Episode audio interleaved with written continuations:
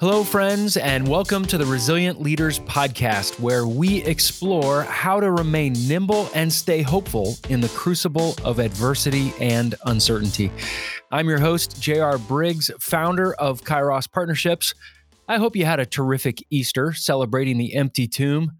You talk about resilience. My goodness, Jesus coming back from the dead. Whew, it's hard to be more resilient than that.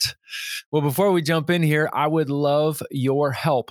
I'm going to ask a three minute favor of you. Could you do one of the three following things sometime in the next 24 hours? It would mean a great deal to me. Could you either one, write a review of this podcast? Reviews are incredibly helpful in helping to get the word out on your podcast platform. Number two, would you recommend this podcast by sharing this podcast with two leaders that you know that you think would benefit from this? Or number three, would you share about Resilient Leaders podcast on your social media channels? I would be deeply appreciative as we seek to equip more leaders. And I just want to thank you in advance for helping me uh, to do that. Now, my wife said something to me in conversation the other day, and it has stayed with me like a little pebble in my shoe. I can't quite get it out of my mind. She said it as an aside, but it was incredibly noteworthy. She said, Uncertainty is exhausting. Uncertainty is exhausting. Boy, is that true. That is a brilliant line. It seems we've had to overthink just about everything out of necessity in the past year. We've talked a lot on this podcast that preparation is more important than planning, but it takes a lot of time and energy to do that, doesn't it? It's why so many of us feel so exhausted in this season because uncertainty is exhausting. We're all looking for certainty, aren't we? Sure, we know more things now with the virus than we did and its realities than we did a year ago, but there is still so much that remains uncertain. Our brains are wired for certainty. We crave certainty, but we can't always secure certainty. And that's where the stress and the exhaustion and the fear sets in.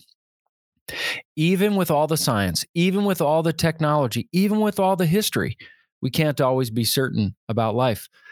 And it's hard to lead when people want that certainty. A year ago, we were convinced things were a lot more certain until we realized over the past year wow, there's a lot of things still out of our control.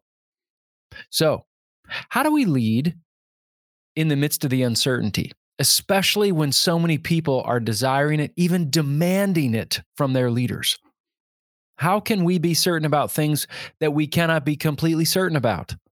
Well, I remember going on a run in late spring, early summer, and I was listening to a podcast that was interviewing influential pastor Andy Stanley, who pastors a very large church of several thousand, several different locations of North Point Church in Atlanta. Now, he and his church had just made the decision that there would be no weekend services at his church of several thousand people through 2020.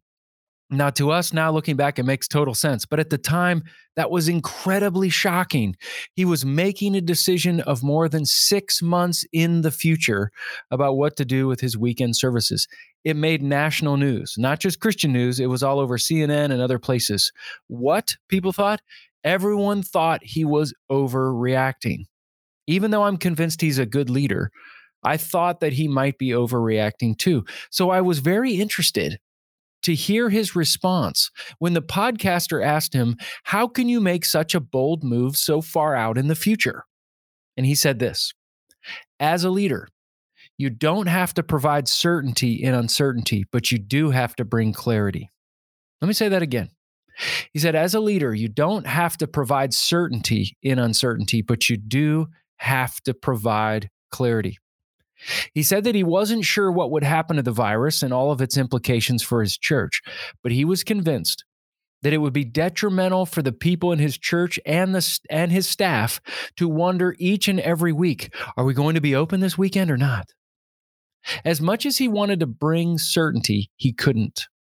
But what was in his control was to ensure that he was clear on the message of what the church was going to be doing doing nothing and communicating nothing would have been the worst approach.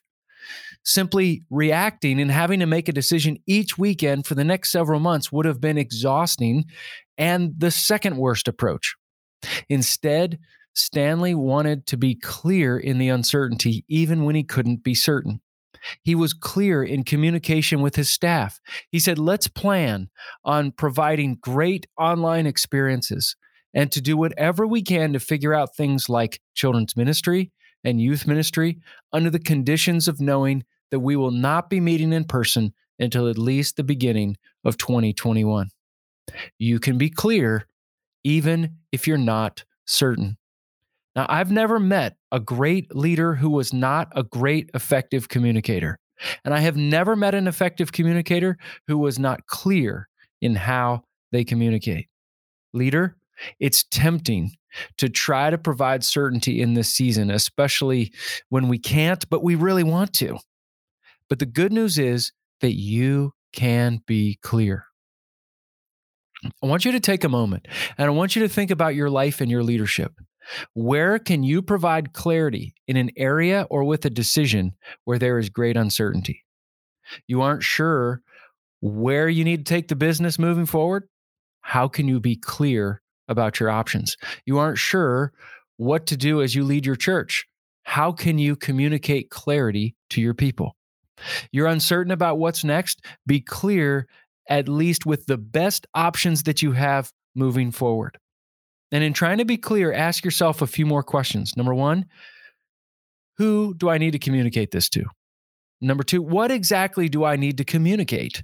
Three, when is the best time to communicate it? And number four, how do we need to communicate it? In what spheres, in what avenues, in what channels? Strive to be clear.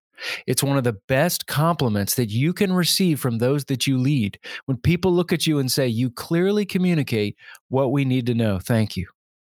See, when you are clear, it builds trust. It settles people's fears. It helps people remain calm. It adds credibility to you and your leadership, and it keeps people from being more exhausted than they should. Leaders, clarity is hard to do, but it's worth it. It takes courage. It takes a lot of work and intentionality and intentionality, but be clear, especially in the uncertainty. Am I being clear enough? I sure hope so. You don't need to be certain in times of uncertainty, but you do need to be clear. Well, thank you for taking time out of your day, whatever you may be doing, in order to be with me.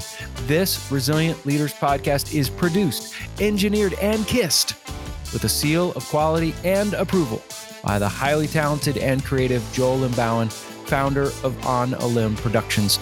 Check out his great work at onalimbproductions.com. Leaders, be faithful, available, teachable, and hungry. Keep leaning in and learning. And remember, you don't have to be certain in uncertainty, but you do need to bring clarity.